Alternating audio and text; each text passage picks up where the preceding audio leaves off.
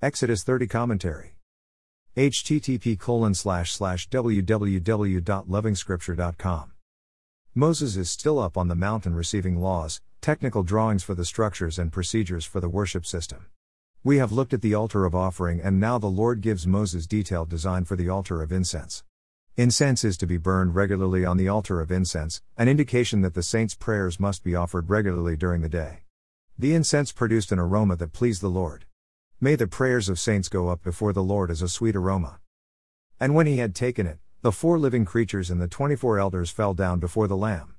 Each one had a harp and they were holding golden bowls full of incense, which are the prayers of God's people. Revelation 5 verse 8. In a strange move, the Lord commands Moses to impose a census tax. I don't think it is equivalent to community membership fee, rather, it appears like a thanksgiving token for being alive, life itself being a free gift the Lord offers. A wash basin is provided for hygiene but importantly as a physical representation of need for inner cleansing. The constant reference to death as a penalty for any deviation and contravention is a constant reminder of man's dead situation outside the Lord's presence. Existence is dead without the Lord's presence, so this consequence is repeatedly declared.